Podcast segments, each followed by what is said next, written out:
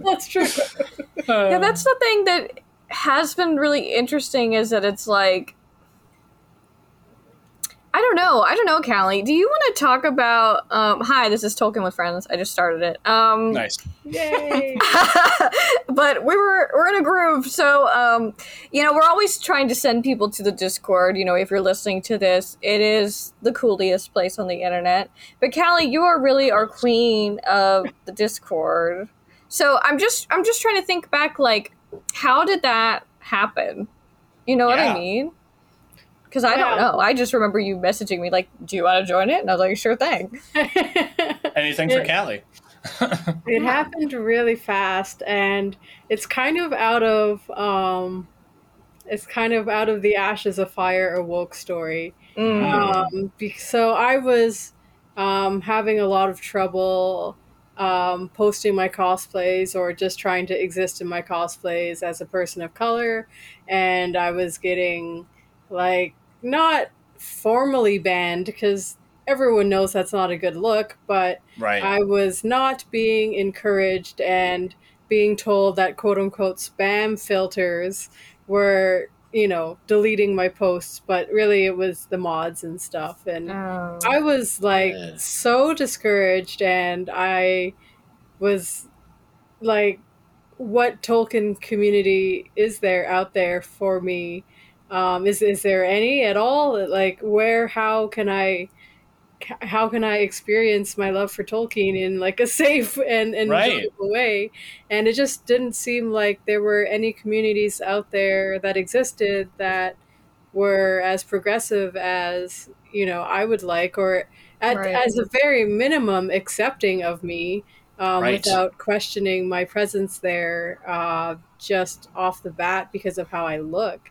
Uh, so I hopped on uh, live uh, with uh, New Better Do Better, and uh, I don't even remember what he was talking about, but I was distraught and I was just there and I was in tears.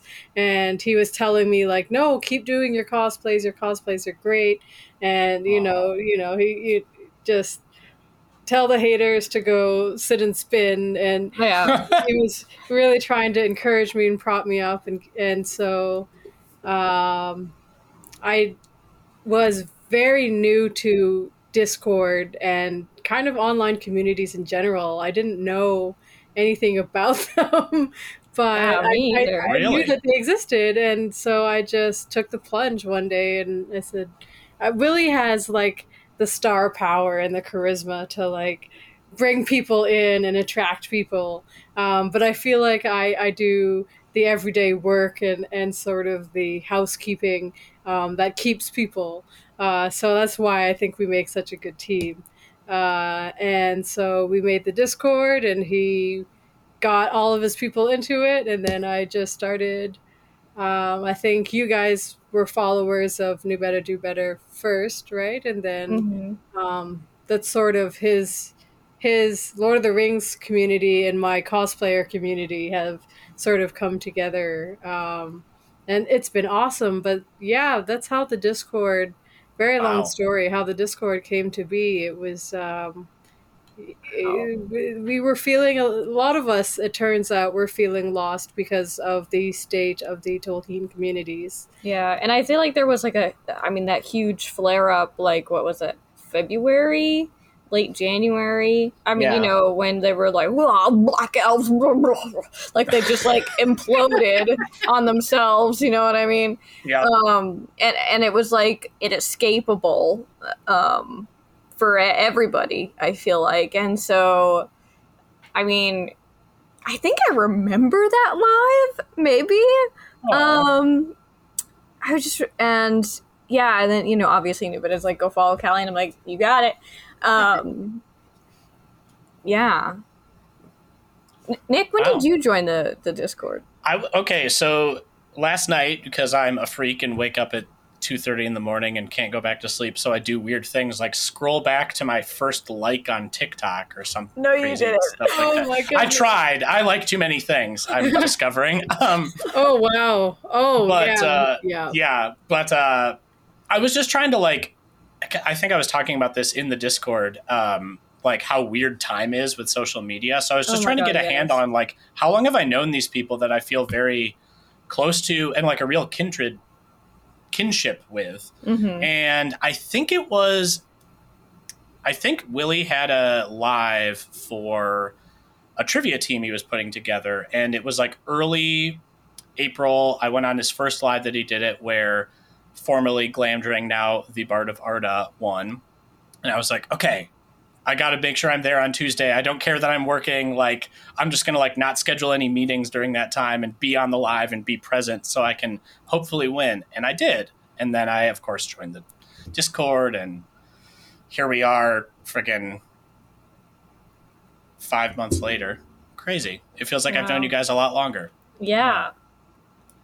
That is wild. It does. That Um, trivia event was really an excellent way to kick off the community. I didn't So know it at the time. It was just this crazy idea that I had because um, I know I knew that Knew Better Do Better did a lot of um, trivia on his lives, and people Right. really seemed to like that a lot. So I was Mhm. like, hey, let's just make it a bigger event, and he was totally down for that. Um, and then, yeah, I think that's how um, his trivia team anyway you and uh, Nic you were on that team of Mhm. course and you guys studied and you quizzed each other and you came together in a way that i have n- i've not seen adults do like that gee, thanks. that is incredible like you like you guys just yeah i don't know i've, I've never I've never seen a group of six grown people like just gel so well and work so well and Mm. never argue and it was I know, right? really The closest is like bickering about like how we read a line, which is great because then you're not even fighting. It's just like, cool, I disagree with someone on something we both are passionate about. And so it's an actual debate of ideas rather than shouting at each other, which is what you see in TikTok comment threads, for example. Mhm. Like, I don't know. I was avoiding the comment thread of the video that Willie just stitched that was like complaining about um New Better just stitched, I should say. Um, Uh-huh. complaining about um, the Peter Jackson That quote, article. the, the quote that came out, which Peter Jackson apparently doesn't even really care. He just told someone that that happened, that he got ghosted by Amazon, which I'm like, and he didn't even say it like that. They, he like- didn't. They phrased it as ghosting. like, Ah. I didn't. I Silly. commented on it he- like almost immediately, and then la- like I was like, I don't need to. I don't want to know what happens after this. you I know, right? I know. And yeah, as as Nubeta said, the comment thread on the original video was a hot dumpster fire. So Mhm. yeah, I'm avoiding that because I don't know. It's it's. I'm trying to give more people the benefit of the doubt that they're coming to this with like the teensiest bit of exposure to other creators' thoughts. Like Mm. they're not all sitting like us, analyzing it all day, every day. Like probably should be doing more of our actual jobs and things like that. But nope, I I, I know. but my my point is like a lot of these folks probably heard like one thing that got their hackles up and then they're they're jumping They into a comic thread. Yeah. So, you know, I don't think everyone's malicious. There are definitely some really racist and white nationalist trolls in those comment threads and they should be stopped. Um, Yeah. I almost said put down. I'm not arguing for violence here, but um, Yeah, you know what I mean. corrected. corrected exactly which nubeta does a great job of. I think the rest of us do a great job of of not just like piling on like trolling the troll.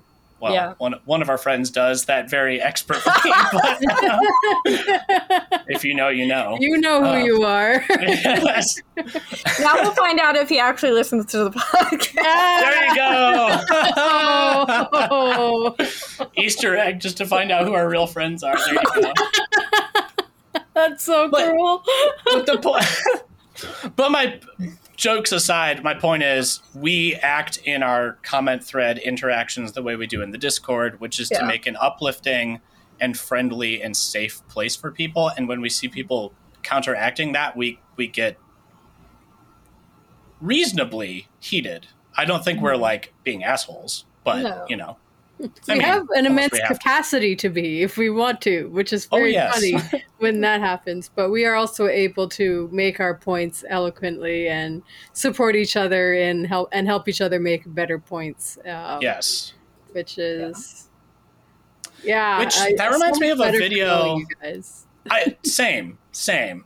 It reminds me of a video you did, Andie. Uh, I think you stitched something I made about like critical thinking with how Oh, we're looking at this stuff, and that's like such an important conversation to keep doing. And honestly, I'm glad we're talking about the two chapters we are because they're so like dense with drama. Mm-hmm. I don't know. It felt re- like felt weirdly poignant to be talking about these two chapters for some reason because they're like they're dark. They're dark uh, moments in the story. They you know? sure are. They really are. So okay, so maybe with that, maybe I'll do like my real intro. Sorry, Yeah. everybody. I hope you were having fun with that. Um, but now, truly, welcome back to Tolkien with Friends. And I also just wanted to remind everyone that Ahnna is out on maternity. Um, as of this recording, no baby yet, but probably by the time you hear this, there will be baby Ahnna. Um, Maybe Ahnna. yeah. what she refuses to reveal the sex or the name to me until baby is here. So uh, I'm not salty about it. Uh, even though she did tell me she would tell me and that I would keep it a secret, but no, it's a secret from all, even her husband. So, wow. Okay. but love her, light of my life. Um, uh, so she is out. the moon and my gonna- stars, as she would say. Yeah, I mean that's why we have uh, this Aw. tattoo. We have this matching like sun moon thing on the back of our arms. That's so Um, cute. yeah. So if I like you enough, I'll get a best friend tattoo with you.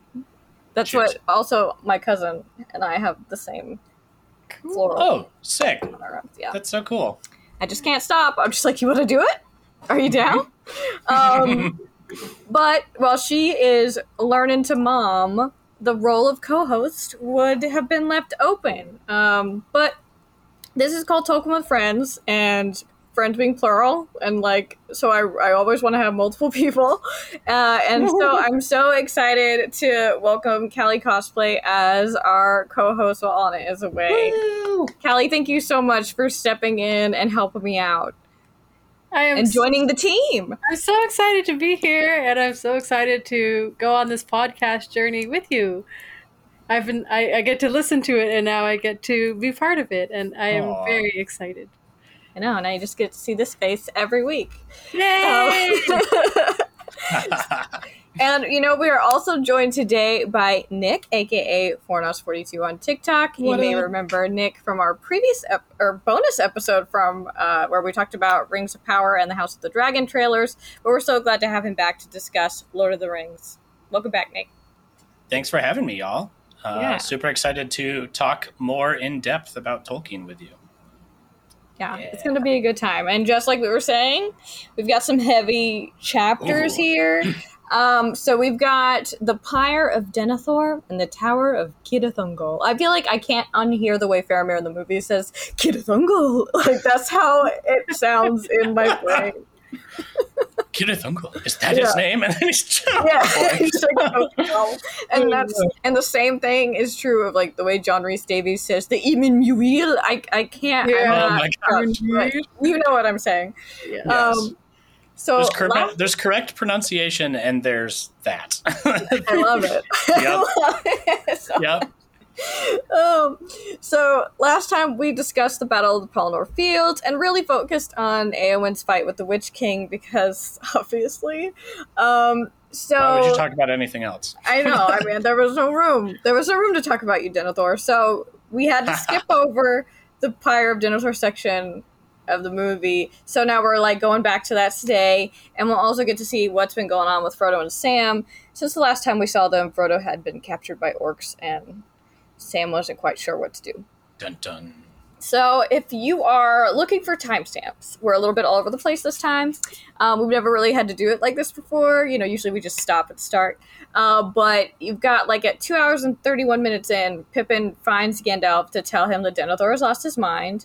And then, you know, we have the Witch King scene where he breaks Gandalf's staff, which we all know I hate. And then um, Oh, from- good. We don't have to talk about that for 20 minutes. How much No. we hate the breaking It's, stuff. it's already it's already done it. Pull that out of my notebook here. yeah. Ah, and then from two hours 36 minutes and 41 seconds to two hours 58 minutes and 33 seconds is the confrontation with denethor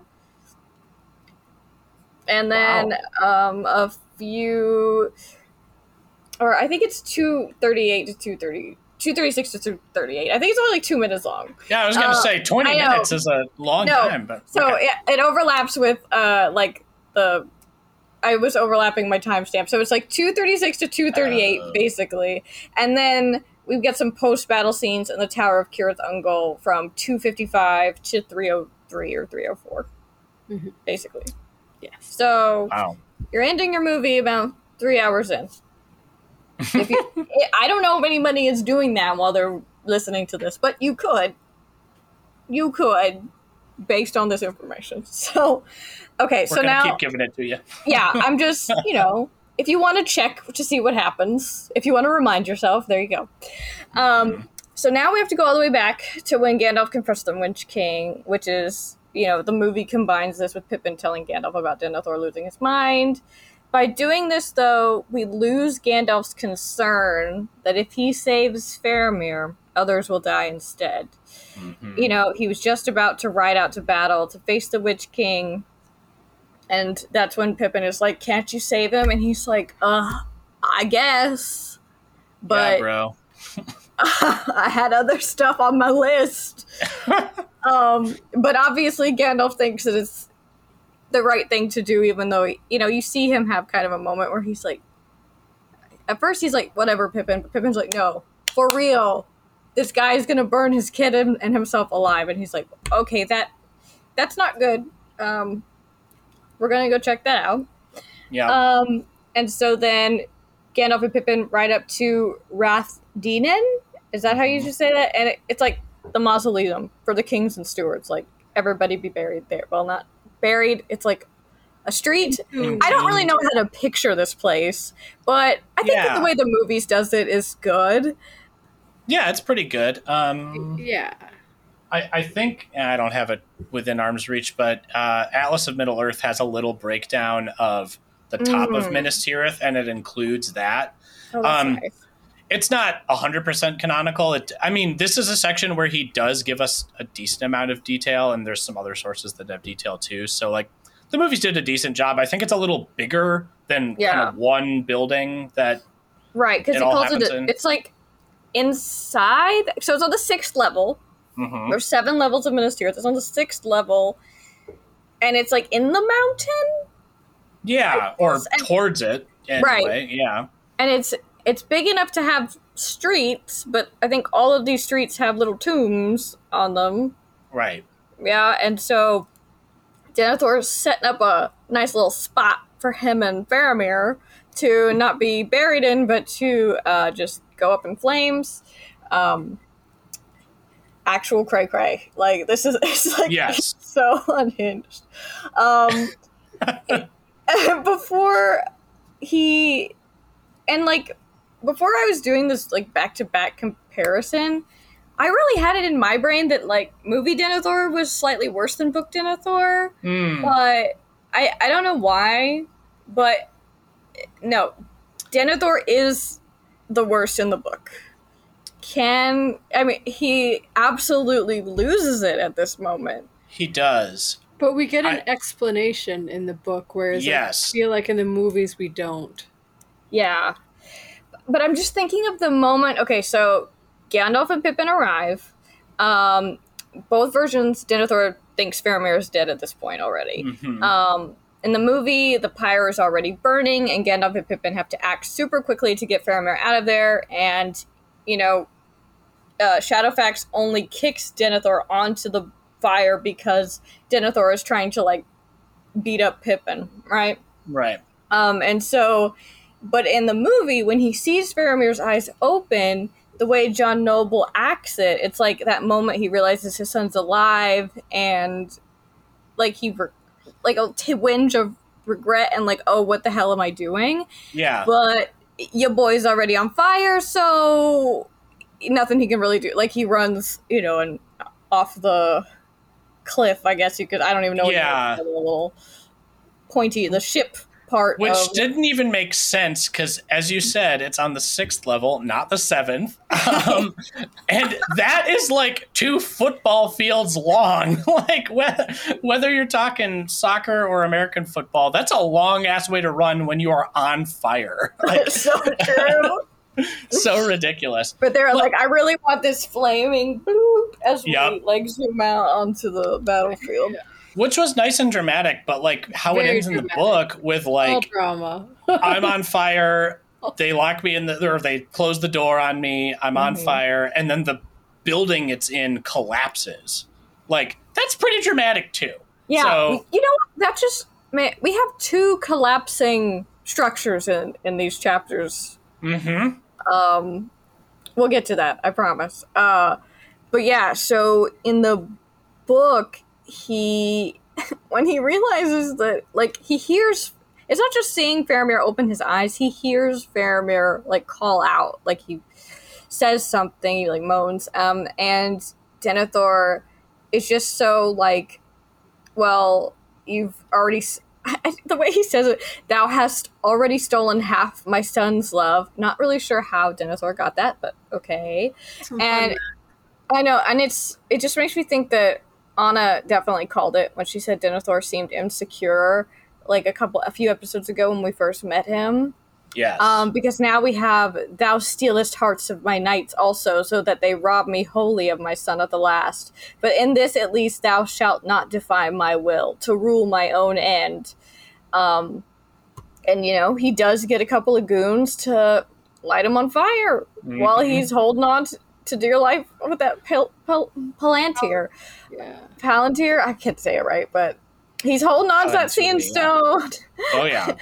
and going to and just you know saying peace out um And that section is like way longer than the movie would make you Oh, yeah. lead you to believe, which I love because it's a great example of like mid drama, mid like decent amount of action. We're getting actual world building. Like you Mhm. think the world building would kind of be done by the Mm. third novel of a trilogy, or not done, but you know what I mean. Like not like we're getting some foundational stuff, like where the other Palantir Palantiri are hmm like you kind of didn't know that entirely and then you find out like denethor had one they've seen this light glowing and it's just this like to me it's like an epic uh like an x-men reveal or like a like a Mm. superman reveal like the dastardly deeds of the, of the villain. I don't think denethor is a villain. I think he is like spoiler alert for rings of power.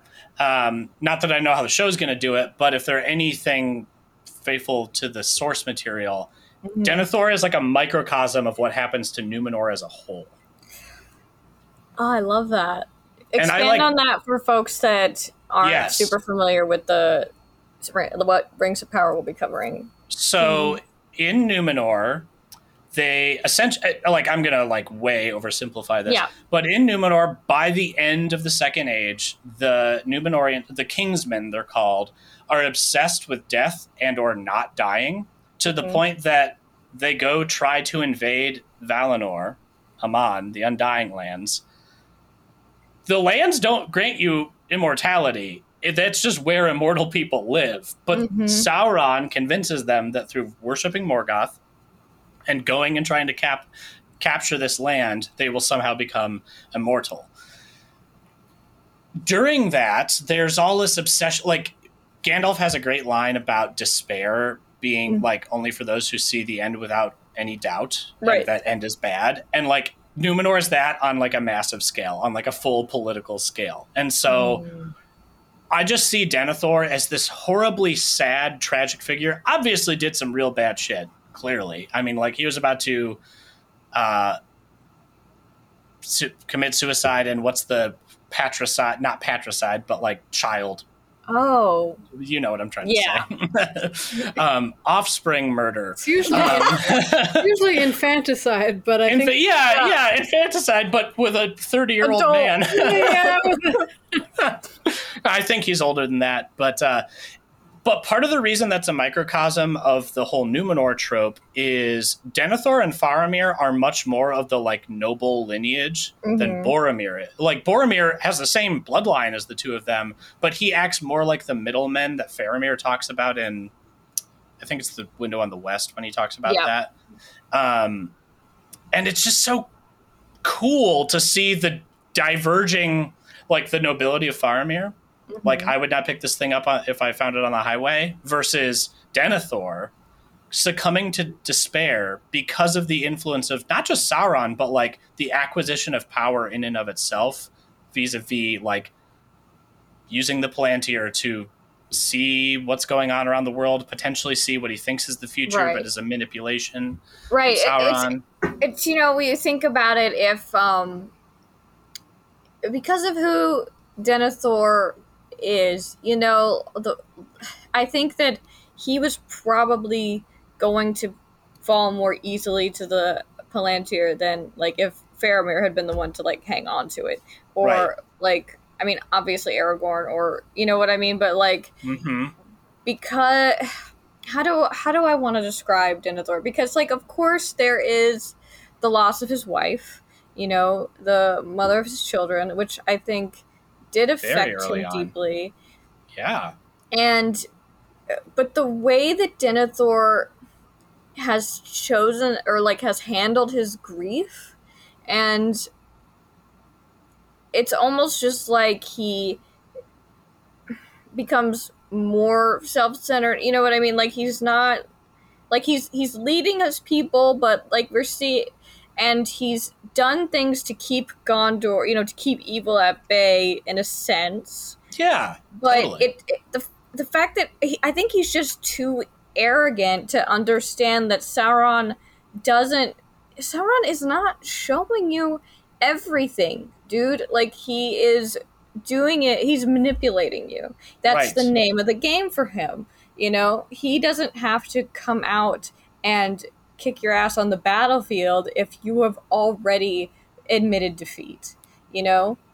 thank and that's you yes and that's essentially what we see happen here um why Gandalf has to lead. I mean, in the book, you know, we've got more Imrahil and we've got more, you know, other people helping Gandalf, but he, Denethor essentially is like, whatever, it's over. And Gandalf is like, Ab- absolutely not. That That's ridiculous, you know? right yeah so by him having the you know he he ha- he obviously has learned some things from it and it probably you know at first it probably did help Gondor you know in oh yeah some ways but the I feel like and you can see it in like a tiny way with Pippin like he he's like obsessed with it for a minute you know like until Mhm. that temptation is taken away but it never is from Denethor because Denethor is keeping it a secret you know Mm. I think there's something about the you know the Palantiri where it's like you you want to keep looking like you kind of can't help yourself if you don't have that really strong like will, Will. or like not reason Yeah. reason not to look you know Right. Which gets into this is way deeper than you get just in the book, but um, in the essay Osanwe-kenta, which was republished in uh, Nature of Middle Earth, that's where we learn about basically the telepathy of the elves, the Mm. Valar, and some more noble men have this ability to. ba- It's like the opening of minds, and like we see that at the very end of Lord of the Rings, where Gandalf, Elrond, Galadriel, and, and Celeborn are, are sitting around each other and like just sitting, but you find out they're talking by just through thought, and it's lovely and really interestingly done. Um, but it's just kind of this weird moment in the book. But that's like a whole thing, and that has a part to play in how you use any of the pl- Palantiri. So, like Mhm. Pippin, I'm glad you brought Pippin's use of the other of the Orthanc stone up because he doesn't have a very strong will. I'm not dissing Pippin. I love Pippin, especially book Pippin. I mean but, But- uh, we know Pippin like Yes. he's the most impulsive hobbit we've got he's also a He's child. Also I mean, yeah, like exactly. Yeah, like my guy just hasn't. I mean, he's seen a lot more than most adult hobbits, but Mhm. um, uh, he doesn't. He hasn't like taken what he's learned and turned it into wisdom yet. He just like has experiences that he's still in the experience basically. Right. Whereas Denethor comes from a noble lineage, embodies a lot of the Numenorean tropes, positive and negative, and is also very learned in lore. So like he had a chance to do something good with that, but it's another example of like if you do that in a vacuum, like if like if he had brought up the fact that he had a Palantir to Gandalf, Mm-hmm. not Saruman, Gandalf, uh, maybe something good could have come of it. Maybe Gandalf would Gandalf probably would have told him to stop and say you don't have the right to use that. That's only for the king. Mm-hmm. But also maybe they could have used that information, you know, fortified their southern borders against the the Umbars, uh, against Mhm. the um what's the word I'm? Corsairs. Corsairs, thank you. Yes, Corsairs of Umbar. There you go. Yeah. Um or who knows, you know what I mean? Right. Yeah, it he just he doesn't consider while at the same time he he does know more about the bigger picture, right? It's hmm it's never I mean, you want to put them in contrast to like the rest of the fellowship and they are constantly they are never doing anything because of how it would help them in that moment or it would it's always Good like point. this is how I can help uh, do something to maybe e- make it easier for my friends, for my family. And Denethor is not thinking that way at all. You know, Totally. He's just like Gondor, Gondor, Gondor, um, and that kind of turns into I feel like his obsession with Boromir a little bit because he is such a valiant man and he is Yes. um and Denethor is a man in despair, right? And he thinks that now it, it's just got to be about strength of arms hmm and doesn't understand uh, the value that Faramir brings, which is like heartbreaking. But then when he loses Bor and then thinks he's losing Faramir, it's still all about Denethor. Like hmm at every turn, you know? Like he's got himself all dressed up in mail, even though he's not out on the field. It's just because. He's playing the You know? part rather than doing what Theoden, who in some ways is like the foil to Denethor, like Yeah. Theoden's in his 80s and is leading the charge. Yep. You know what I mean? doing like the, doing a great job. doing it just a, a bang up job. yeah, just the actual. It's funny because in the book we see that those are things are directly like in one chapter, Gandalf is basically telling Denethor like you're basically doing the Witch King thing of leading from behind, but even the Mhm. Witch King is out on the field. Like Denethor doesn't even make it outside the city, you know, and and then in the immediately we see Theoden show up and leading his men and like no one can overtake him. He's ever before them. Um it's it's a it's a really lovely contrast of like because i feel like at the beginning when we first see Theoden he is in a worse position than Denethor in some ways. Like he is actively being like I mean, super duper I mean, like he's physically He's like himself. spiritually poisoned. Like, yeah Yeah, he's just completely not himself, like you said. Yeah, and he like does a total 180, but Denethor. Mm-hmm. I mean, and you know, granted, I'm sure the you know the Palantir was it's that's rough, you know, but I think because of who Denethor was at the time of using the, you know what I mean? Like he's not not at total, he's not like totally without blame in that Yeah, for Um, sure. and also just like the commitment to burning yourself alive i mean it, i don't think it gets more unhinged than that Yeah. You're very Yeah. stuck on that. You're very yeah. it's crazy it's just like it is, but it's I don't well, it shows like the ultimate hubris of it, Mm. and that goes back to my comparison with what happens with Numenor. Like like Denethor says in the movie and Gandalf says, I think Gandalf is the one who says it in the book about like the heathen kings of old hmm like speared on by the dark lord, I think is how yeah puts it in the book. And right like what a lovely little snapshot into what happened. Like they had the hubris of saying, like, I'm going to choose the time I die, which from, you know, I think Tolkien did a decent job of not bringing too much of it, of his Catholicism into this, but this is a moment where like the fact Oh that yeah, Catholic, when Gandalf says like it is not. Oh, what does he say? It is I know. um, basically like you don't get to decide. It's not your choice. Yeah, only the heathen kings of old. Authority is not given to you to order the hour of your death. yes, which goes back you to don't even have the authority Right. to make that call. something you said just a minute ago, Andie, made me think. You compared something to like how the Fellowship does things, kind of Mhm. out- altruistically, or at least for each other versus Right.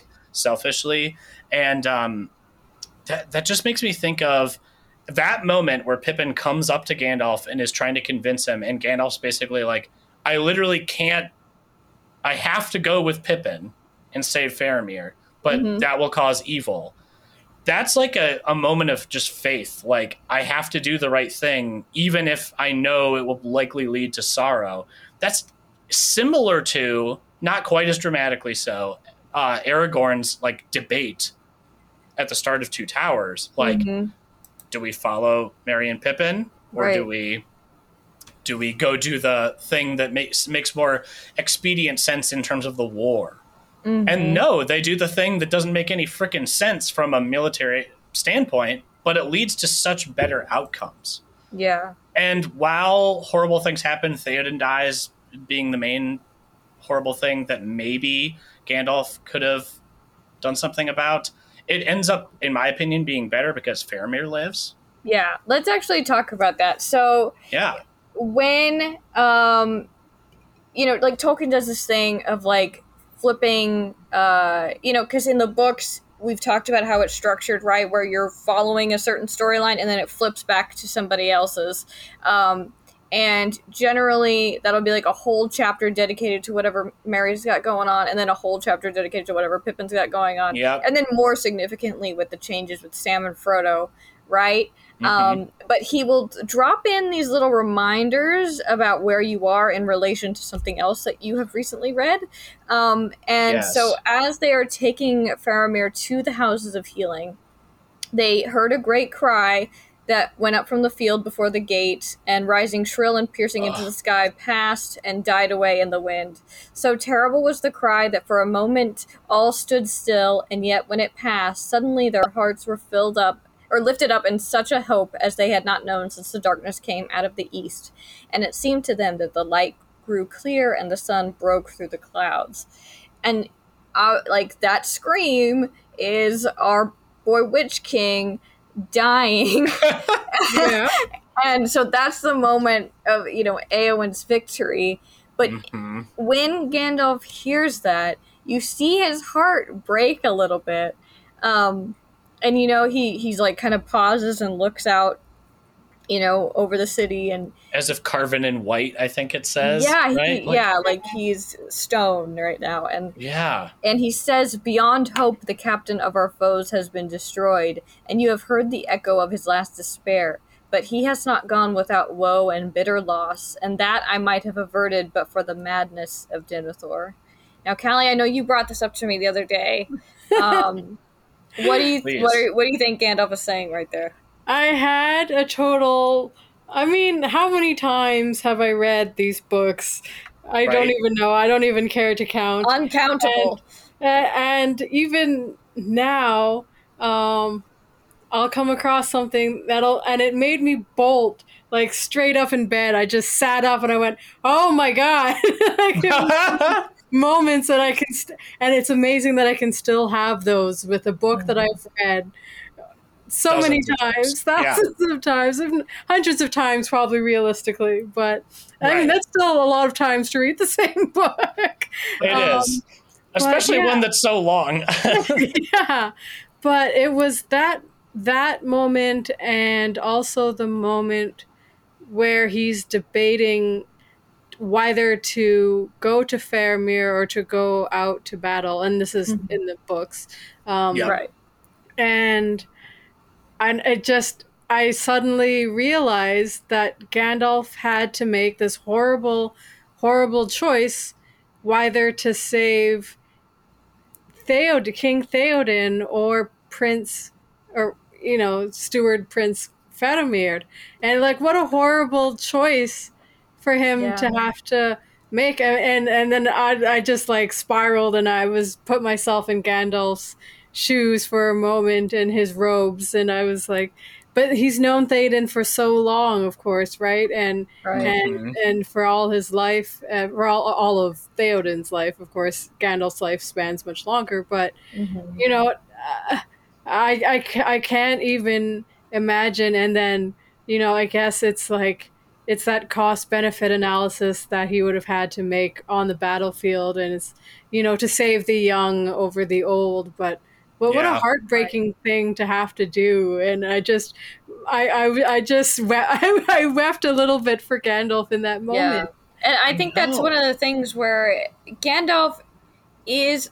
There's so many. He's such an interesting character because he he he isn't a human, right? But there is something so human about him.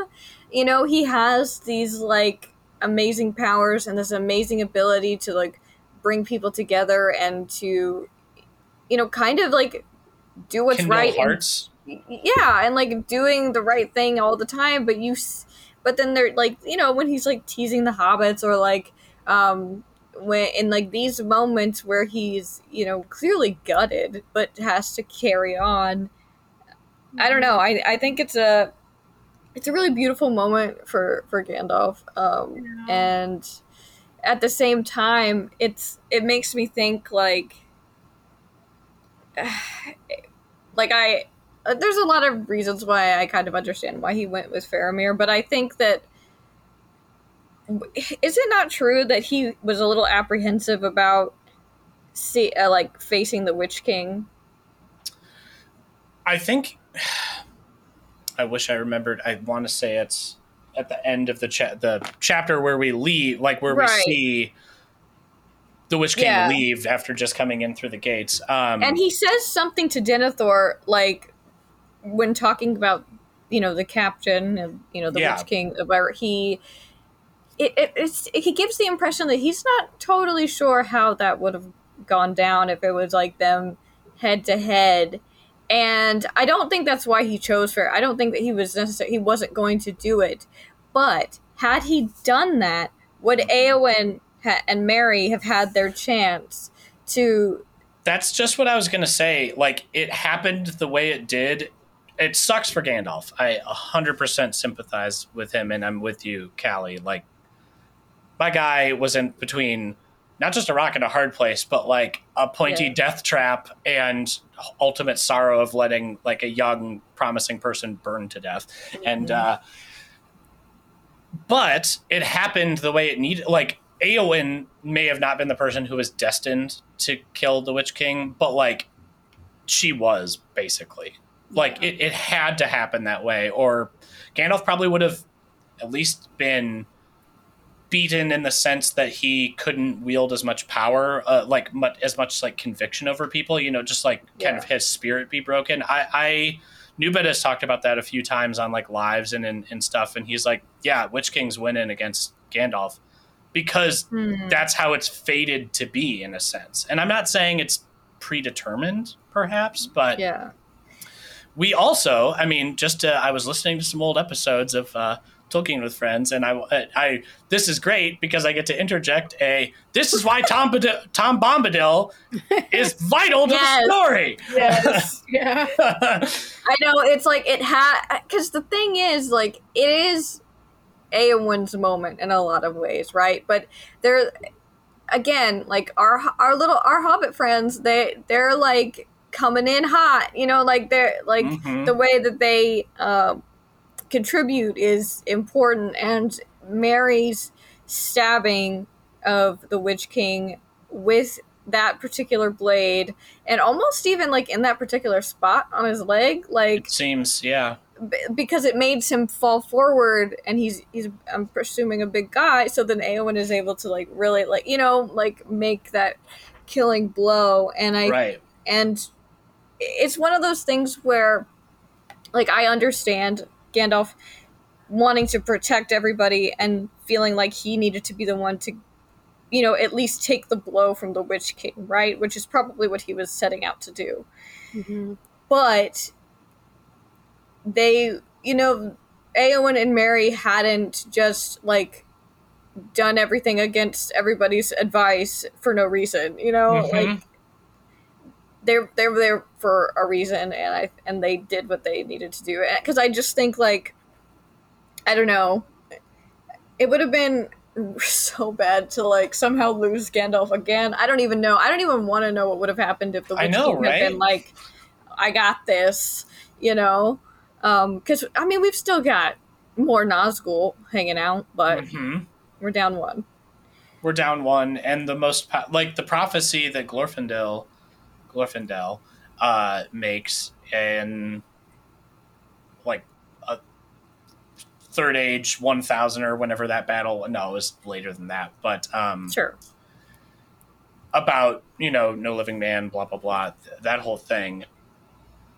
That was about specifically the Witch King. So, like, Mhm. I assume that some of the same spells protecting him, you know, spells for lack of a better term, are true for the rest of the Nazgul, but like, their absolute dominance isn't the same. So, like, the loss of the Witch King is massive, you know, Mhm. just because there's only eight and they are essentially immortal beings that can instill fear into your hearts like yeah but your captain just got beat so that's hard to like that that has hardened the hearts of the men of gondor the, the fighters of gondor and Right. rohan uh, for future battles ahead Yeah. And it leaves, you know, I mean, once that happened, uh, I mean, we see Gothmog, like, I don't know, he, like, tries, uh, without Aye, the aye, Witch aye. King, you know, sh- you know, throwing out, throwing his people at, uh, our heroes, but it's just, Mhm. it's not enough.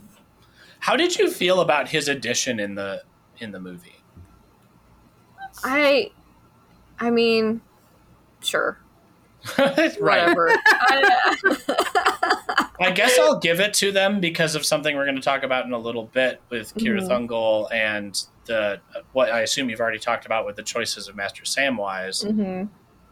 which is like seeing the more human side of orcs, and so like getting an orc that's more of a character than just like something for us to hate and be happy when they die. Like, no, this guy is like a real person with like a little more complex thought, and you really want him to die. Like, it's more satisfying when he finally Mhm. dies, which he dies in different ways between the extended and the theatrical, right?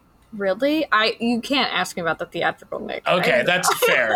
In the ex- in the extended, he is wounded by. Oh no, that's what it is. It's implied in the theatrical that Eowyn kills him, I think, Mhm. but he Okay. doesn't. He just gets hurt and is like lying there. And then in the extended, when Aragorn, so Gimli, and. Legolas come, and they just like come in and dispatch with him like so quickly. That's they like, like chop him up. It's so chop- weird. it's really weird and like anticlimactic and you gave us like a reason to hate this character and then he's just like done so so willy-nilly it's very silly but yeah, anyway. it's. I know they add that whole like him kind of like chasing Eowyn thing before she gets to say goodbye. yeah Theoden. Yes. And it's like, why put him there? and then why have Ara- like aragorn is within like 20 feet of Eowyn, I would have to. It's like, what Yeah, the fuck so is close. going on? But Like, then, at the, but then in the movies, it's like Pippin has to go out and find Merry next to Mhm. the dead Mo- Oliphant, and I'm like, how? You were Right? right, there a second ago. Like, right? It's so silly. The book version Ah, yeah. doesn't make any sense, any more sense though, where he's just like wandering and then gets separated from the group and nobody is looking after, like looking Mm, after him. Like yeah. fair. the kind of That's houses of healing. We're getting in on. So I think uh, Tim is supposed to join us for that one. Sorry, Tim. Uh, hey, You're one welcome. one beard, same as another. Not really. Um, he wins that debate. Um, You guys are glorious, glorious beards. yes. Um, but back to the chapter at hand. yeah. we do get a little bit of stuff about the houses of healing, which I think is really interesting. It's like the insertion of a practical moment, which is where Mhm. like the women g- who stayed got to stay, and I thought that was an interesting inclusion because Tolkien doesn't usually give us details like how the city is ordered in a scene. Mhm. You know, like we don't get details like that. So it, it was kind of nice and refreshing to see, for me anyway, to see a little bit of the George R. R. Martin, what's the tax policy of this kingdom, like that sort of thing. Yeah. yeah yeah yeah they, they in the so for the movie folks there is a section of the houses of healing in the extended edition right here um but i think i'm gonna save it. Yeah. No, that's fair. yeah. Because there's i feel like there's so much with aragorn in that that piece. Um also i haven't released this episode yet so you guys don't know this but me and amber watched ahnna in real time learn that because we were talking about Eowyn and you know mentioning faramir a little bit but uh amber threw out that they get married and ahnna was like i didn't know that. And so it's just interesting like now knowing that isn't obvious you know what i mean like uh watching the movies like that and i noticed in that quick little section of houses of healing like they just have eowyn and faramir kind of looking at each other and uh Yeah. They're doing only the smallest amount of showing with zero telling, and Mhm. it's not like at this. I love the original trilogy. Don't get me wrong, but by this point, there's a lot of stuff that like if you don't know the books, you're missing things. Yeah. like that exact thing.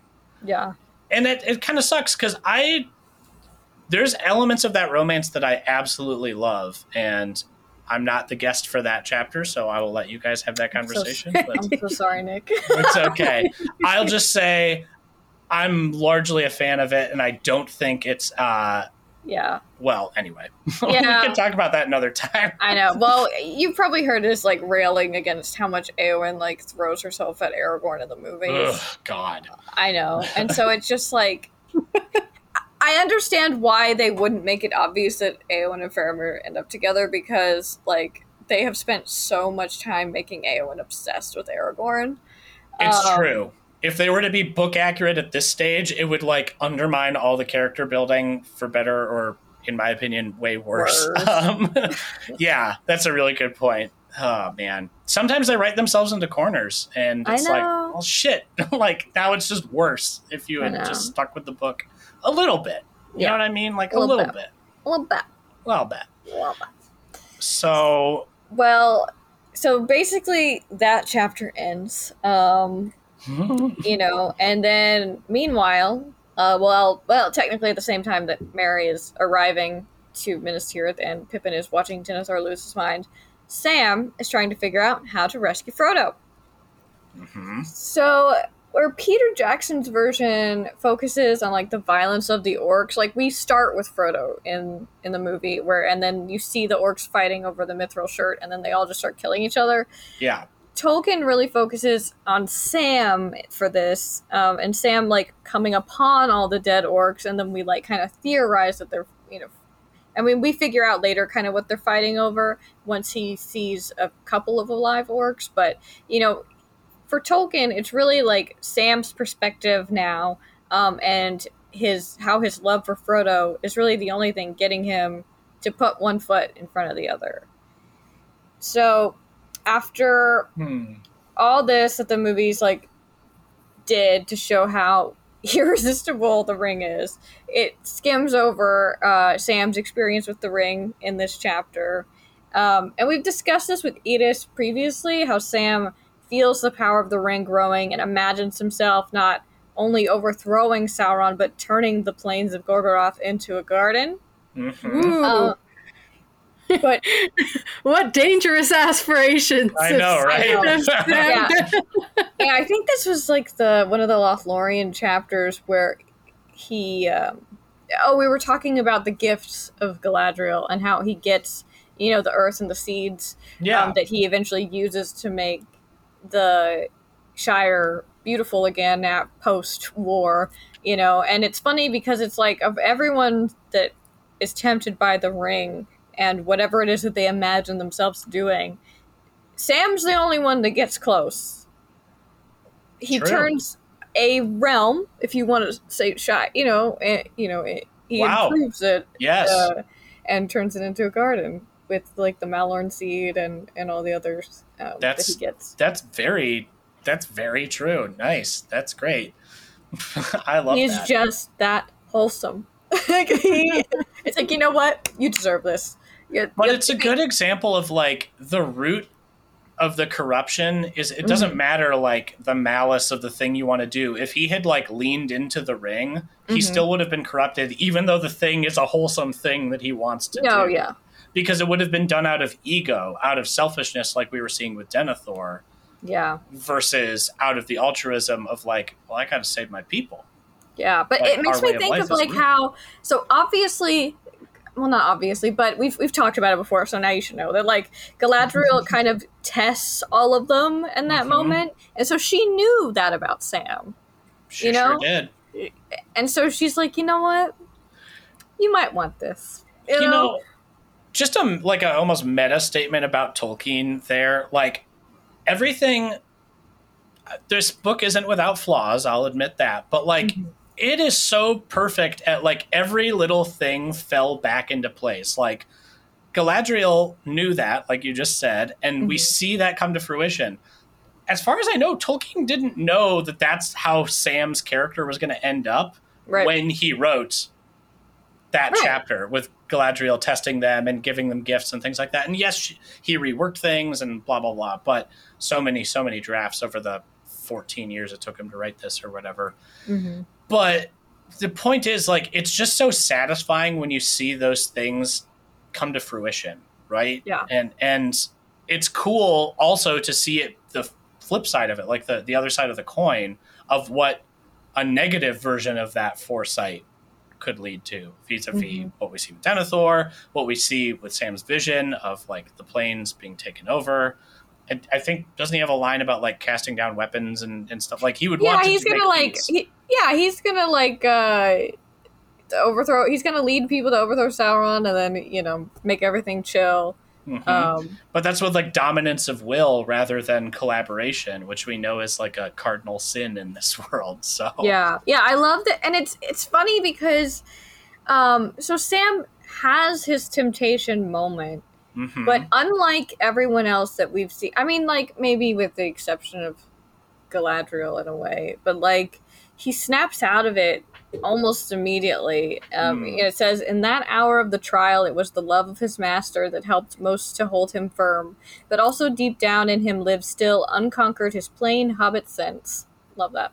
He Yes. knew in the core of his heart that he was not large enough to bear such a burden, even if such visions were not a mere cheat to betray him. The one small garden of a free gardener was all his need and due, not a garden swollen to a realm, ha- his own hands to use, not the hands of others to command. yes, yes, King. Yeah. Uh, I love him. I love that Yeah. moment. And this is the mo like the older I get, the more I see like queer readings being totally legit. And Mm. shout out shout out to Chris with their video about queer readings of stuff hopeful relationships we'll see in Rings of Power because reading like a gay romance or a, or a pan bi romance between these people does not mean we are implying that sex is happening hmm there's just more complexity to, to this relationship than standard friendship fare and that's okay. Like we should want this level of love that you're pulled out of the temptation of the most powerful artifact on the earth to do the right thing still. That's so fucking cute. And, Like- it's, and like, if you think about it, he's on Sauron's doorstep, you know, Literally. and and he has explained that the he feels the ring growing in power. Like this thing is trying, and he knows Yep. that. Um, but he still has the ability to deny it, you know, and to like say like, "No ring, shush." Um, No ring. no, stop it. Um, and you know, Just Sam, get back in that pocket. right, exactly. And it's like, well, Sam like hasn't been carrying the ring for very long. He is still. I don't know. It, it's it's He's been just as close to it as Boromir ever was, and Yes. Boromir was and closer. hun- and closer. And Boromir was hundreds of miles away from Mordor, where, like, I do think there's like a proximity to Mordor equals Yeah. higher strength. I don't know how you would do that math, but like, right. Boromir was more susceptible. That's why he succumbed to it. But Yeah, it's just like, I mean, like if you weren't impressed by S- uh, Sam by now, like you absolutely should be because yes, he not only did not like says like no ring that is a ridiculous thing that you think I could do. No. Yep. Um, but he also gives it back to Frodo in a minute. Like, hmm I mean, Isildur couldn't do that. I don't Nope. even know if Gandalf could do it. Like, he didn't even want to touch it. You know what I Yep. mean? So, hobbits, hobbits. I'll just leave it at that. Just Well, it, it goes back to like the faith and hope thing we were talking about a little bit ago with like Gandalf having faith that I just have to do the right thing. Horrible shit's going to happen either way, but it's something's going to work out. Like he knows how Iluvatar works at some Mhm. level, and he's like, if I just do the right thing, at least I died nobly. If it, if it all ends in shit, and that's kind of what, in a sense, we're seeing here. Like this is the coming together of the plan that wasn't really a plan at the end of the Council of Elrond at the start of the Ring Goes South, really, where it's like they didn't like they didn't know how they were going to get into Mordor. They just No. had faith that they would figure it out when they got there, and they did kind of. I mean, yeah. in a sense, it's like a perfect plan because they just had faith that the hand of God basically would would guide them in the right direction. Right. And, And this is why like- Sam had to be there. Like Yeah. he fulfilled the task of the fellowship. And he says that in the choices of Master Samwise, like it's it's up to me. Like no one else is here to to pick up this burden, so I Right. have to do it. Yeah. Yeah, yeah, I mean, it's just it's funny to think about way back uh, at the Council of Elrond when they tell Gandalf that Gollum has escaped, and he's just like, "Well, oh well, Yep. don't worry about it. I'm sure it'll work out." Um, Come back around sometime. yeah. it that part always reminds me of like the perfect like chill parent who's like it is what it is you broke Mm-hmm. the window but like it, it's broken there's no point in me being mad at you like it already Yeah. it already happened and it's like oh yeah cool that's that's great Yeah, and it, and it's like uh, I don't know. It's it's interesting also to think about like what Gollum is up to right now because we don't see him for a while. Like definitely not in the movie. Um, but we we'll see him a little bit sooner in the book. Mhm. Uh, but yeah, I'm just like, I mean, we, there's no way he. I mean, he's following, but maybe not. I don't know. I don't know what he's up to. i don't Um, either like is there some vantage point that he could be observing things because like we know gollum couldn't get through those the the watchers No, no, and that's I kind of what I wanted to talk about. There's, I I don't know. Like the orcs were able to run out of there. Maybe they're like evil things. Come on in. I don't know. Um, right true So, so yeah. So let's talk about the Watchers. So for our movie fans, Mhm. uh, you do see Sam pass these statues on the way into the tower. I don't think they look exactly as how they're described in the book. I don't. I don't recall seeing any beaks um, or claws really uh, on them. And they and they're supposed to have like three heads, which I always thought was cool. Honestly, could make a really cool Jim Henson movie with Mhm. with, with these little guys. Um, so they are statues essentially. Um, but and he walks right in, no problem really in in the movie. Um, the main thing he has to worry about are orcs. Um, and but in the movie, like there's really not so much a problem in the Tower of Cirith Ungol. It's just like he takes out the orcs, he gets in, he gets Frodo, and he gets out.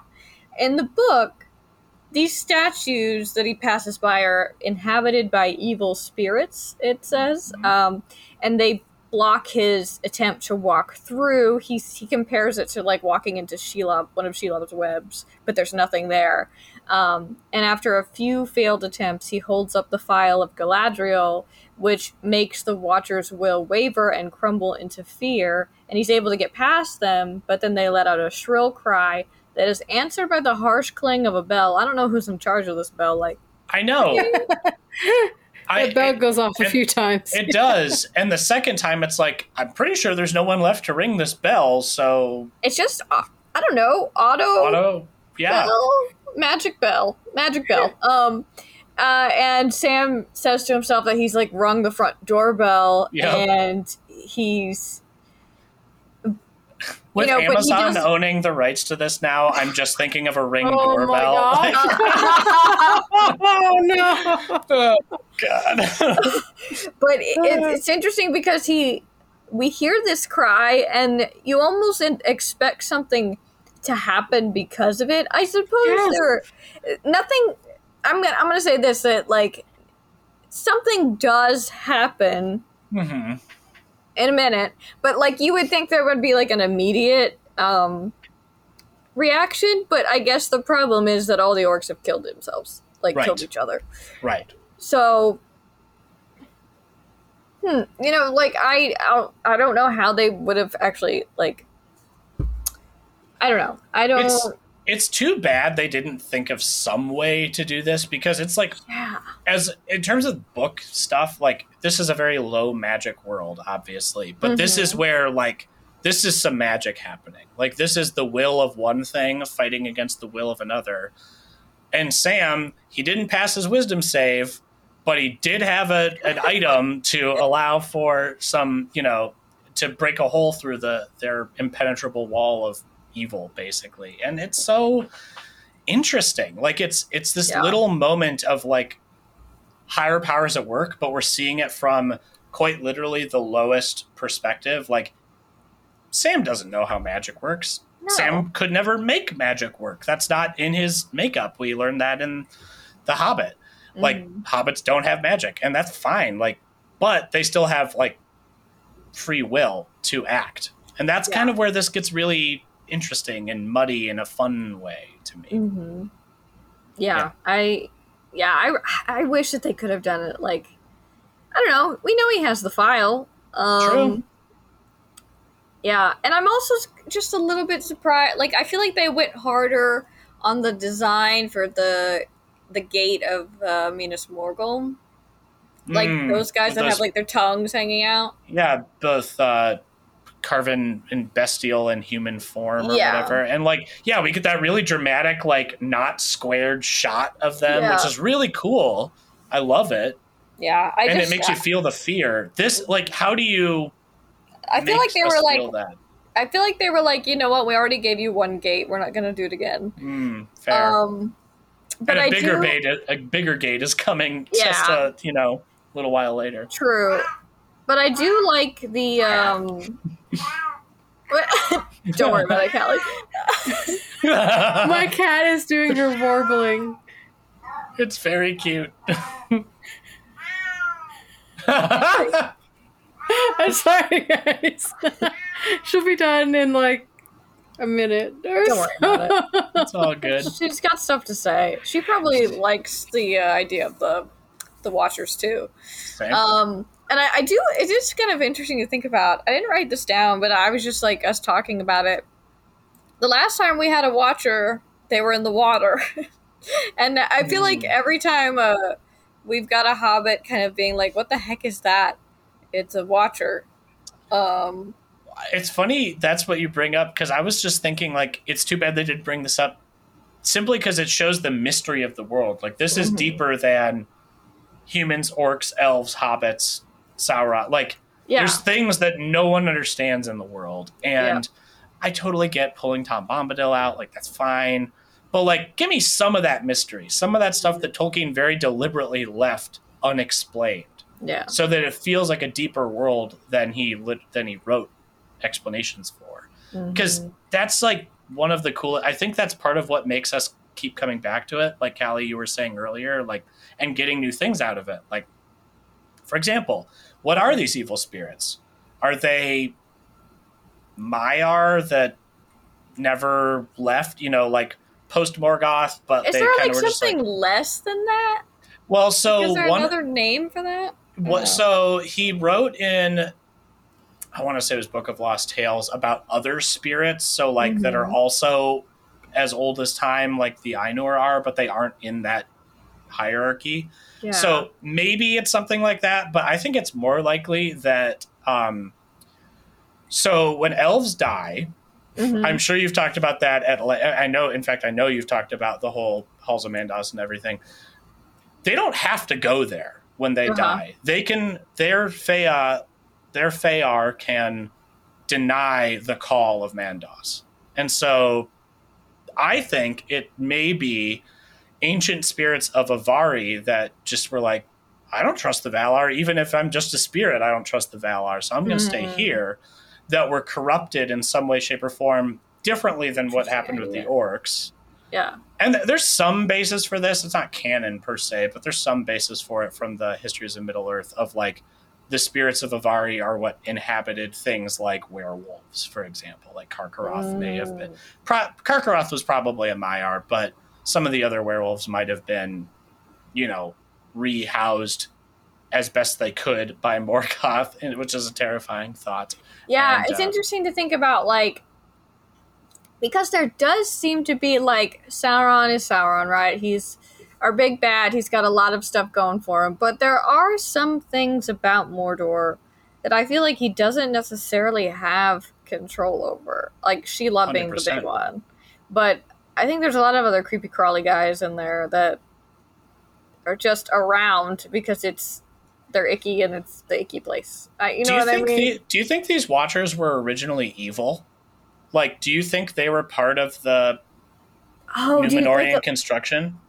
Right. So, also to recap, Sam Oh. notes that this that the, this tower is clearly not of uh, Sauron's design.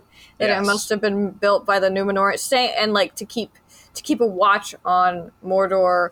Obviously, like they were much closer. Like Minas Ithil, we know f- is also uh, similar, and the Black Gate even is originally um, by the Numenoreans trying to keep thing keep a watch on things, keep things in, rather than you know that kind of Andor of. basically just built half of or more of Sauron's infrastructure for him. Yeah. like, I know it, it didn't work the way that they had planned, um, Mm-hmm. which you know that happens sometimes. Uh, but it's interesting, like I to think about this gate because obviously I wouldn't say that the way that these statues are described are a Numenorean design, right. right? They've got three heads and claws and the beaks and stuff. Um, they're not. They don't look cute. But it. So it makes me think that like, whereas it once was a watchtower, but now it has like this fence around it. Um, that was probably an installation after the fact. I think I agree. I'm just doing a quick. I'm doing a We're quick just- Google to see if there's anything on like. Google. 'cause It's just super interesting. Yeah, Um, do a quick Google. yeah. Well, we can keep going. I'll interject if I find anything cool. Cool. So, like we mentioned, Sam gets through these no problem in the movie. Um, he uses the file of Galadriel to get through them um, in the book. And, you know, I mean, there's differences, right? And, but I think that the thing that I really li- there there is something about the way that Tolkien writes where he is um he's not you know like in the Peter Jackson we've got him stabby stab the orcs he runs up he like finds you know we have that other orc um cut back to Frodo and but Sam saves him you know it's really uh shortened a lot you know condensed um but Tolkien really sits with Sam in this moment where he like he does he doesn't know the layout of Kid like this tower. He doesn't know what he's doing. Um he does follow an orc that is afraid that like misjudges Sam's size and uh, goes up and he know he overheard what is it like Shagrat and Gorbag like talking about how they're gonna put Frodo at the very tippity top of this tower. So that's where Right. he's like, all right, I'm gonna go to as far as I can. Um, and he does, but he's he's felt he's like searched the whole tippity top and he can't find where the heck Frodo is. Um, and he bursts in and he begins to sing. Not bursts into song, but he like feels defeated and moved and it says moved by what though in his heart he could not tell, Sam began to sing. And What a lovely know- song he sing. it's it's it's such a I really like this because the the way Tolkien handles despair and loss and uncertainty. Like and I know they couldn't have really they didn't really have time or like a way to do this in the movie, but we have so many of these moments where our heroes are at a loss of what to do and yet they find a way to, to keep going, like to do something. You know, like we've been talking about, like often it is their love for each other mm-hmm. that breaks through the griefs and gives them the motivation to do something anything sometimes eh, you know and and i think that's what's happening here that like in in that moment like he and, and it's like his own original words it's not like a song that he's heard before Right. um, and we know how important songs are to Tolkien. You know, that's music is literally the way the world was created, Right.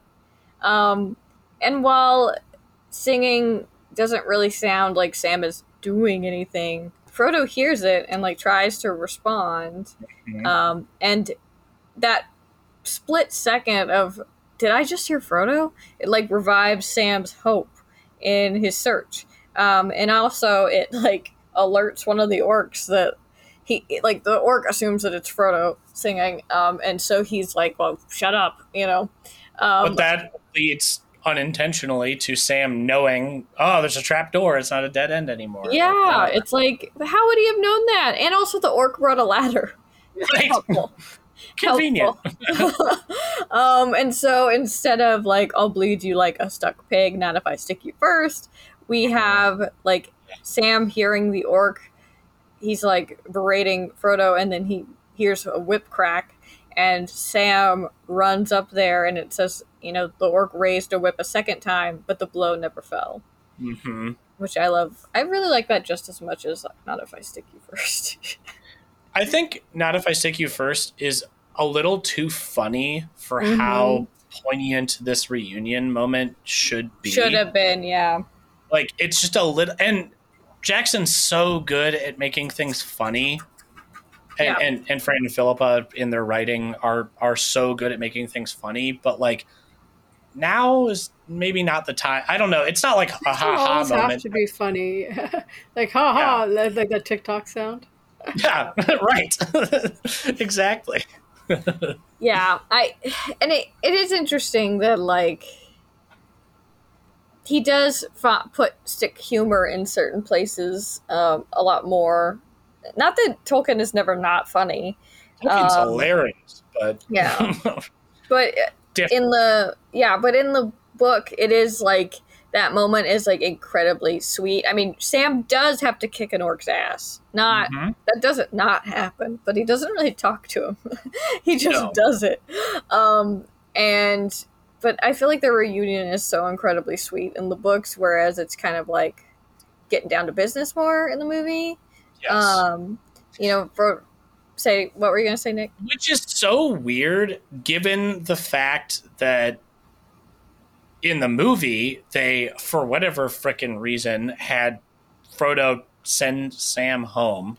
uh No, Uh, I think that, other than what they did to Faramir, is my least favorite change. oh yeah There's a lot of aspects of the adaptation that I'm totally fine with, but like, why did you do that? What did that add? Like, I, I think they were trying to create this like drama no that they knew they couldn't have because they had to make Cirith Ungol like pretty succinct. And it's like, no, no, no, no, no. You just undermined their whole like now this looks like an abusive relationship. yeah In a sense, like now it looks like Sam is codependent on Frodo and Frodo's codependent on Sam, but Frodo's being like a horrible dickhead to him. yeah Like we get a little bit of that in in this moment with Frodo's complete, you know, like, give me that, give me that ring. right. back. Yeah, it's it's funny, Bo, because in the movie they have Frodo do that all the time to Sam. Like Mhm. they have the I don't know, like uh again, we I think I've talked about this before. I think Kali on your very first episode, we talked about this with Frodo, how they like weaken hit Frodo a lot. Like he just is like succumbing to problems all the time. He's just Yes. you know, like he, he's not he's not doing so hot a lot of the time. And so they have his character a little bit weaker and that he is constantly snapping at Sam and like defending Gollum and it, it's really not like that at all. right.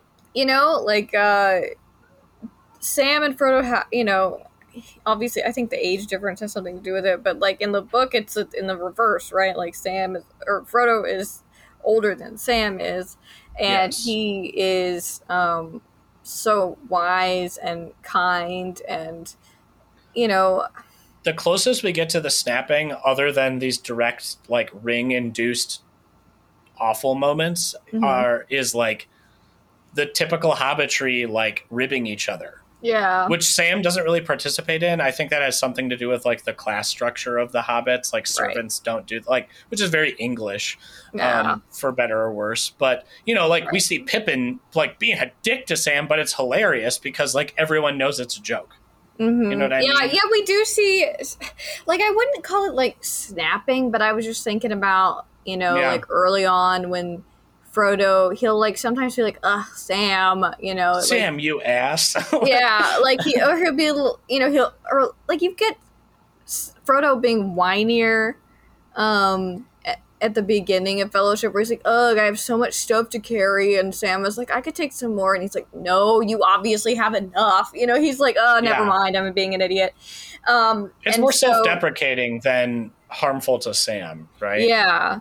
And so like I think this is the first moment where but Peter does that too where he'll pick one moment, one line and then he makes that the whole character, you know? Yes. But- yes. And it's too bad. It's too bad. I think the weakening of Frodo started out of a somewhat necessity, which is like I'm all for like dropping Glorfindel, adding Yeah. Arwen because first and foremost, more female representation, Yeah. woman representation.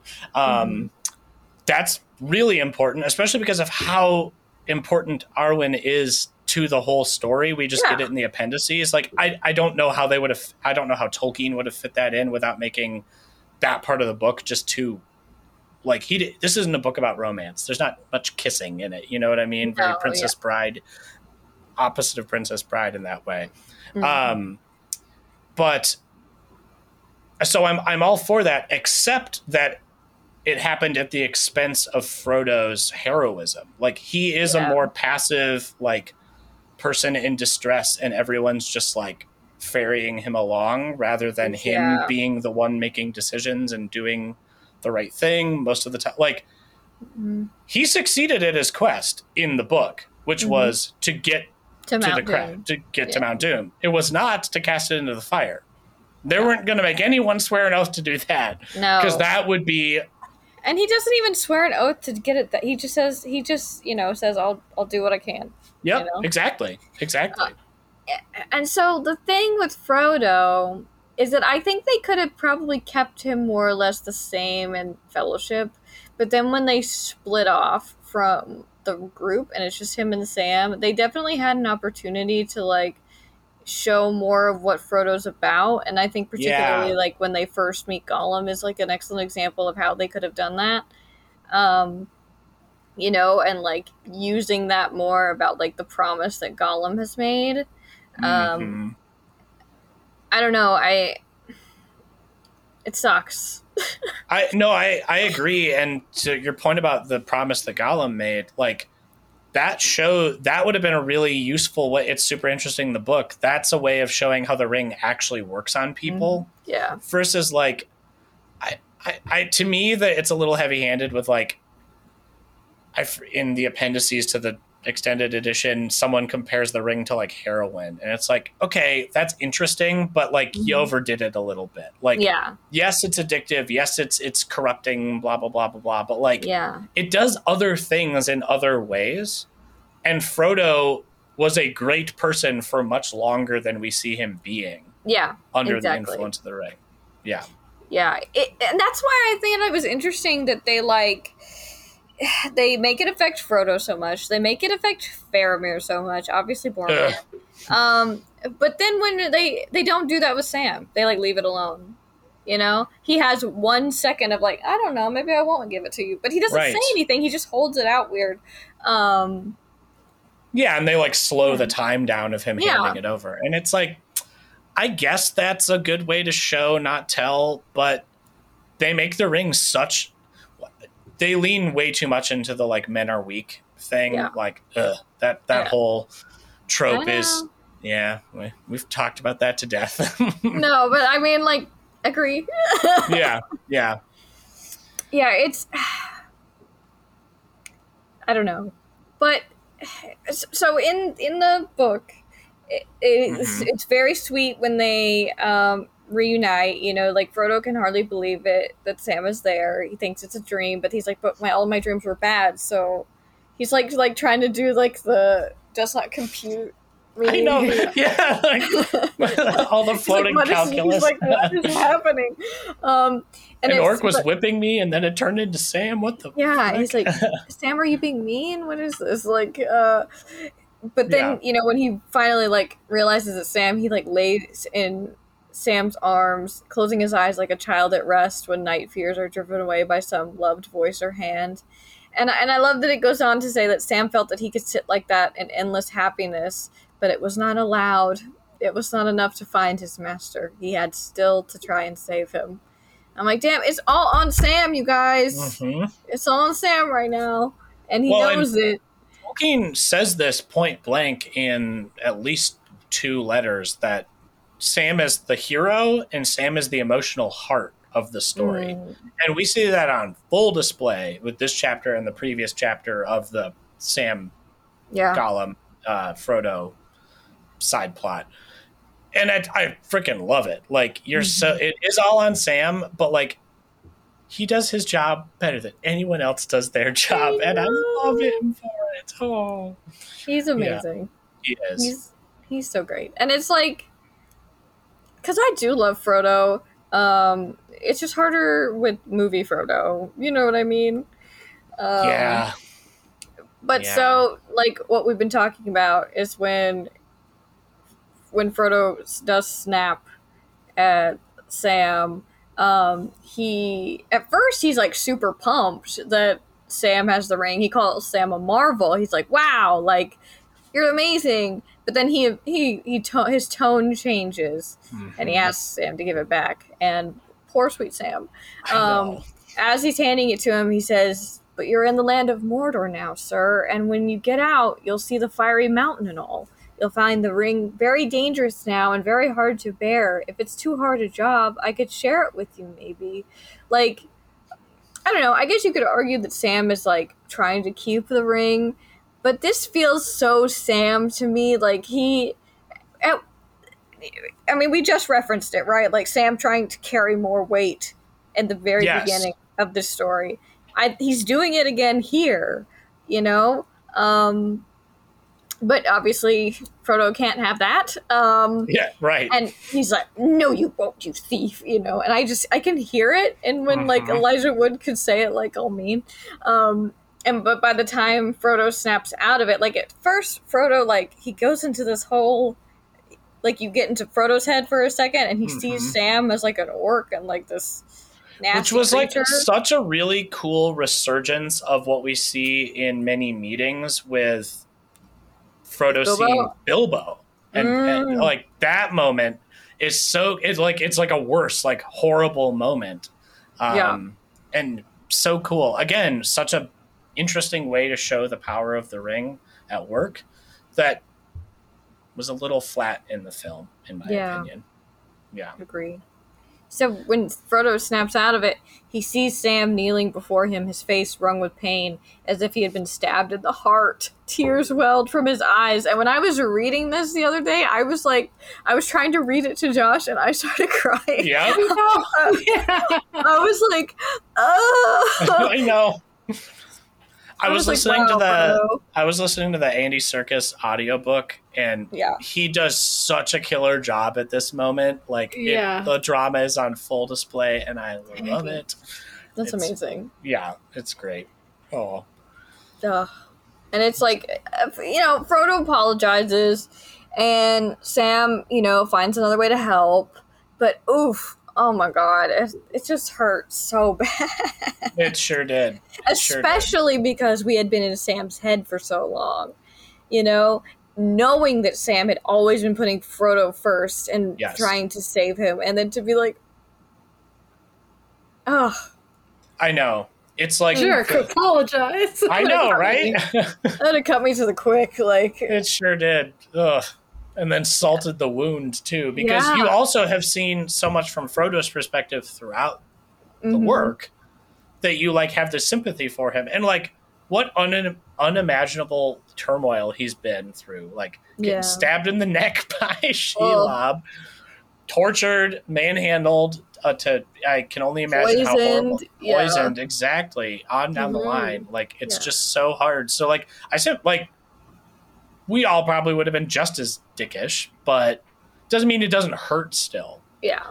and it's an interesting parallel of like the work of the enemy you know that we saw Yes. in in the other chat in, in the pyre of denethor like that's the other thing that is happening here is this the ring is driving schisms between this relationship and that's why the book version of this relationship is so much better in my opinion because you can see that it can withstand that turmoil Mm-hmm. it's harder to Yeah. believe. I'm taken out of the immersion of the movie more. Like it's Yeah. m- like yeah, we know Sam's really loyal to Frodo. We know Frodo loves Sam, but like Right. again, it feels like a one-way relationship, and that's really like hard to watch, especially if right. been one. Yeah. I just. Yeah. I think that they could have. Because I feel like Sean Astin really does an amazing job at, at Sam. Killer. Um, and so I think that if they they should have given some like they could have tweaked Elijah's lines a little bit. You know what I mean? Like we could have had. I'm not. I'm not even thinking that we would have to take up any more runtime. sure. You know, we just have to like change his attitude and like have it be more gradual with the way that the ring is acting on him. You know. Um, yeah. And like. I, I think Elijah would have done a great job with that. Um, Agree. I, I no shade to him. I don't think any actor in the No. whole film trilogy is the problem. Mm-mm. It's the writing. I hate to say, and, and some of the editing choices and things like that. But that caused this weird like eh, that character is not as fully fleshed out as I wish they. That's all I wanted was just Yeah. fully fleshed out characters. And like you said, Peter will latch on to like, all right, at this stage in the story, I'm hanging my entire framing of who Frodo is on this line of Yep. like how mean he is to Sam. It's like it, it didn't go like that, man. Yeah. And it, yeah, and it's like uh yeah, yeah, it's more dramatic or whatever, but I think that the same way like if you're going to say that we can't have Aragorn, you know, immediately be like I'm going to if you want him to be this like hesitant dude and you give him an arc, right? I don't I mean, it's whatever at this point. You know, it's like, sure, fine. Because, I mean, I, I do love movie Aragorn. He's just different, you know? Yeah, But with Frodo, why couldn't you have given him a similar build, right? Like he is just Mm. immediately like can't handle the ring, you know, all the time. Like even when like yeah, this is definitely when Kali was on last when we were talking about him getting stabbed by the Witch King and he immediately is just like frothing at the mouth and it's like no, he tries to keep it together. I was just listening to that episode, and I, I agree with you hundred percent. Like, my guy had like a piece of pure evil in his shoulder for weeks or a week, and like, Yeah. and he was not good, but he wasn't you know, but that's, turning into. but that's a- the thing about Frodo is that he's trying to like you could have had an exchange where Sam is like you know noticing him like Sam should always be noticing that Frodo is if he's unwell more than anyone else yes. you know and so you could have just had a little moment where it's like Frodo like I know you're not feeling well and he's like no it's fine like you could have had like a split second of that of you know um before turning into freaking like oh the makeup that they did on him to make him look like a zombie is so weird Uh, um it's too much it's too much but too much. you know i think that there's things like that um there's just like it just there's just that's why i started like on tiktok in the beginning because i was just like there's just like you could throw this one line in there and that would help so much with like i understand you have limited time to show things or tell us things but like give them give them back this one thing and Yes. you'd be closer or you would be able to communicate a little bit more about who that character is Yes. and there's there's so many like that with Frodo. But my favorite one for Frodo is in the Taming of Smeagol. That would have been Mm-hmm. easy um, to do. Mm-hmm. I agree. But no, it's fine. It's fine. I mean, it's funny because we say all this, but like, I rewatched these movies like four times last year. So like, right. take, take everything I'm saying with a grain of salt. Like, uh, I and I'm rewatching them now. So Right. And- there you go. and and it's and they're great. It's, you know what I mean? It's like I'm in like a weird feelings about like I know. um because then there's moments like like we were talking about last time with Eowyn. Like I love that they changed how Theoden dies. Like Eowyn gets Yeah. to talk to him, not Yeah. Merry, not Eomer. It's Eowyn in the movie, and that's that's better. That's that's better. Like you know what I mean? There's stuff like that where it's like yes, go for it, and or like a change that they made. And it's like yeah, that totally works. Yeah. Um, but I think with Frodo and Sam, it's harder to accept because they are so like who they are is so core to not just like the story, but how the ring works, you know, Yes. and like how how they get things done, and it, it's because of their relationship that they're able to do it. It's not just you know what I mean. So so I think that's what the struggle is really. I've been, you know, my favorite book for a long time in the trilogy was The Two Towers because it's just the one that reads the fastest. Like, Yeah. oh my God, there's so much action. It's so cool. But the second half is kind of like, eh, this is interesting, I guess. But it's, you know, when you're 14, it's a little Yeah. boring. Yeah. But like, book six now as a 30 year old is like the best. It's so Yeah. cool because we're watching Tolkien work through the trauma of World War One in a sense. Mm. Like we're watching him, like the terrible advice Sam gives Frodo of like, well, you're not going to get better if you talk about it. I No, no, no. Like, no, that's not how psychology works, my guy. No, but He's like, just don't think about it, and you'll I- feel better. someone, someone, I think on a Facebook group I'm in mentioned like, or maybe that was in the Discord. Like, do you think that that was a representation of Shell shock. Shell shock, like bad advice that veterans got after Oh, I'm having shell shock? sure. And I think like that's such an interesting way to bring that in because like no, we see I think quite plainly that Tolkien doesn't agree with that. Mm-hmm. Like we see them having to work through these things and and not succumb to like just like having a stiff upper lip that doesn't work. Like we Yeah. know that does it's the dependency on each other that Yeah. pulls you forward. right? Yeah, it, it's it's funny that you say that because it's like with Sam, he's just kind of like, I, I gotta get you to a place where I can get you out of here. He's like, I can't talk right now. We gotta Right. go. You know. Yeah, there's a Um, practicality to it. Like now is not the time. yeah to like unpack your trauma. yeah. um but at the same time it's like i don't think we ever get to a point where they do talk about it not that we eh. see for sure.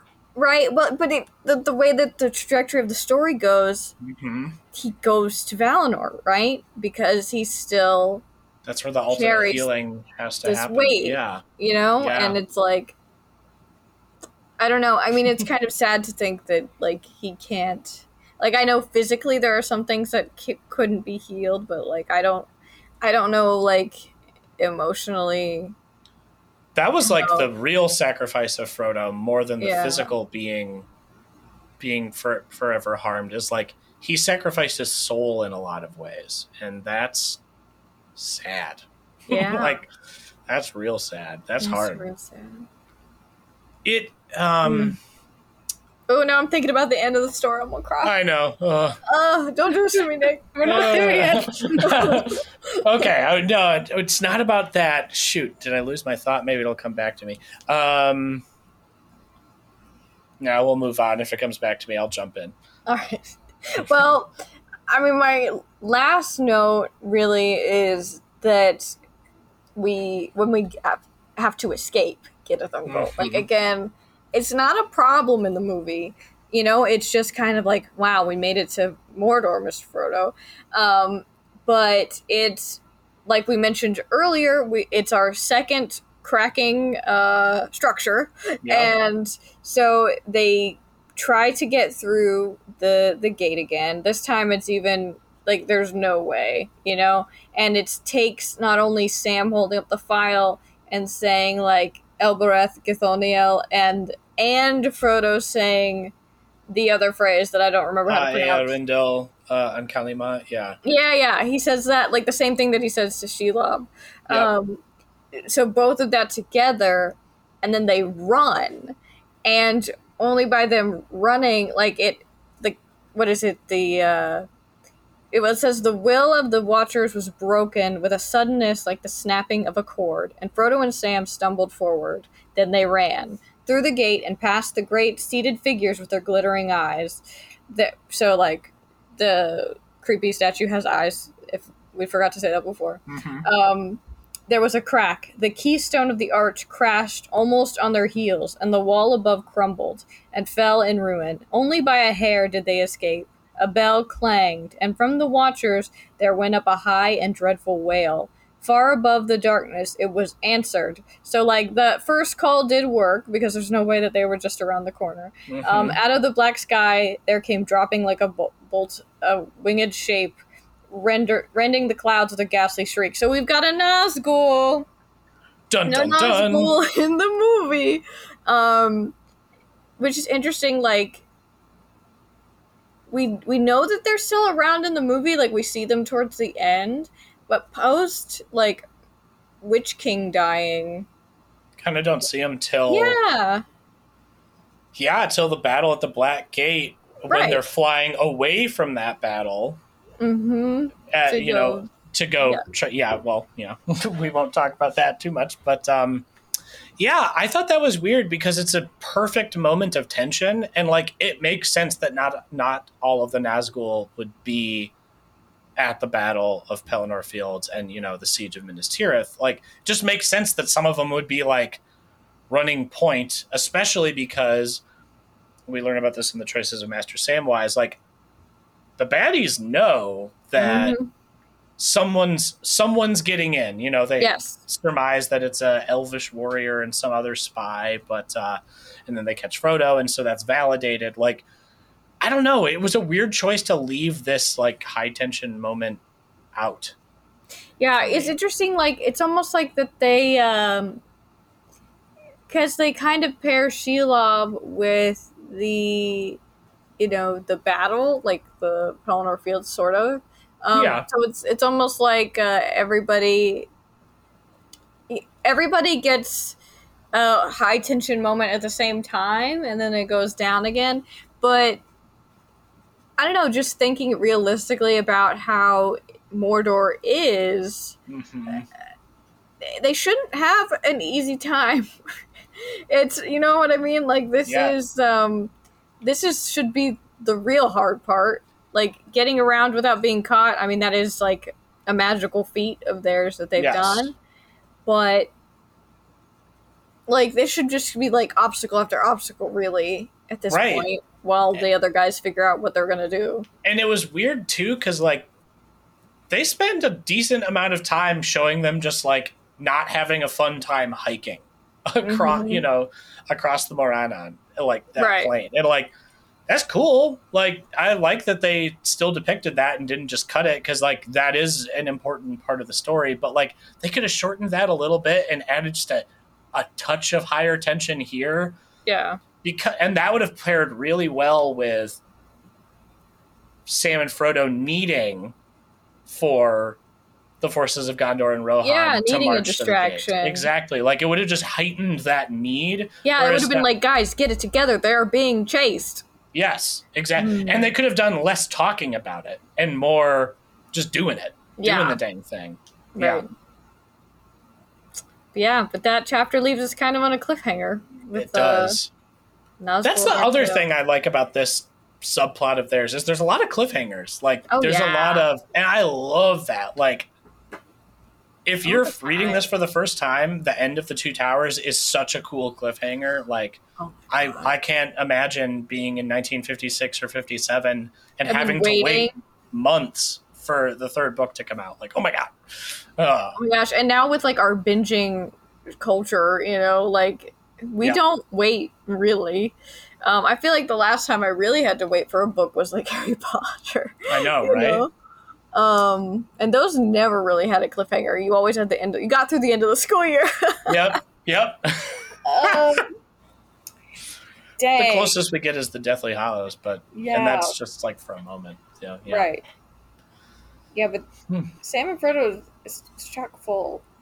Chock full of it. Yeah. Um so yeah, so uh that's that's where this uh chapter ends. So next time we'll be doing the houses of healing. I think next time we just we're hanging out in Gondor for a little bit. Cuz we're doing houses of Yeah. healing and the last debate, which is when, you know, our friends, uh Aragorn, Legolas, Gimli, and Gandalf are trying to figure out their next move, how they will best uh most be most helpful to Frodo and Sam. Um, Such a good chapter. I love it. yeah, Both of those chapters are awesome. yeah, and it's interesting because like both of these in the movie are like hot seconds, you know, Yeah. and they're full chapters. So that'll that'll be fun. Full chapters with lots of like complexity to them. But again, it's that lower tension moment. There's like Mhm. this longer span of time between the battle and and what happens at the gate Yeah. than the movies depicted. So Yeah, absolutely. Like every, I think that is also at the same time, like in the timeline in the back of the book, it's like things are happening fairly quickly. hmm but um yeah i think that tolkien really wants you to have a sense of like things not being immediate you know like we have to sit in uncomfortable moments a lot of the Yes. time like what the hell are we going to do type of thing Yes. so there's some of that here as well there is for sure. i mean i know this might be one of our longest episodes ever but uh I called it. I knew it. I knew I'd be part of that. I'm sorry. This was a big chapter, though. The Tower of Cirith Ungol was a huge chapter that was great like complete, like just skimmed over in the movies, and. Sam does not get his credit. Like they spent way too much time. I know that you said that already, but um, wa- showing orcs fighting, which I guess makes like that. So orcs fighting makes maybe for good cinema, but bad writing or Yes. reading. And Yes. whereas these poignant moments make for much better reading than than for cinematic moments. So Yes, that's a good point. And eh, but I don't know, like how long was that orc fight scene? Like well over two minutes, I want to say. And it could have been Yeah. thirty yeah, seconds. especially if you're watching the extended version. Yes. which I which is the only version I know. But Same, yeah same same. yeah, it- Yeah. it's um How many like skulls getting crushed and people getting like pushed off the tower and like, Yeah. all right, okay, we get it. Exactly. I think it's like it would have been interesting to like have Sam kind of maybe walk in on like the last bit of it and then realizing like oh everybody's dead. Um Yeah, there I mean there's a lot of orc stuff like that gets cut out here that we didn't really get to talk about with um you know Sam listening and him trying to sneak around but they just they just did not give the time for it One of these days, I'm going to go through and be like, how would I recut Lord of the Rings?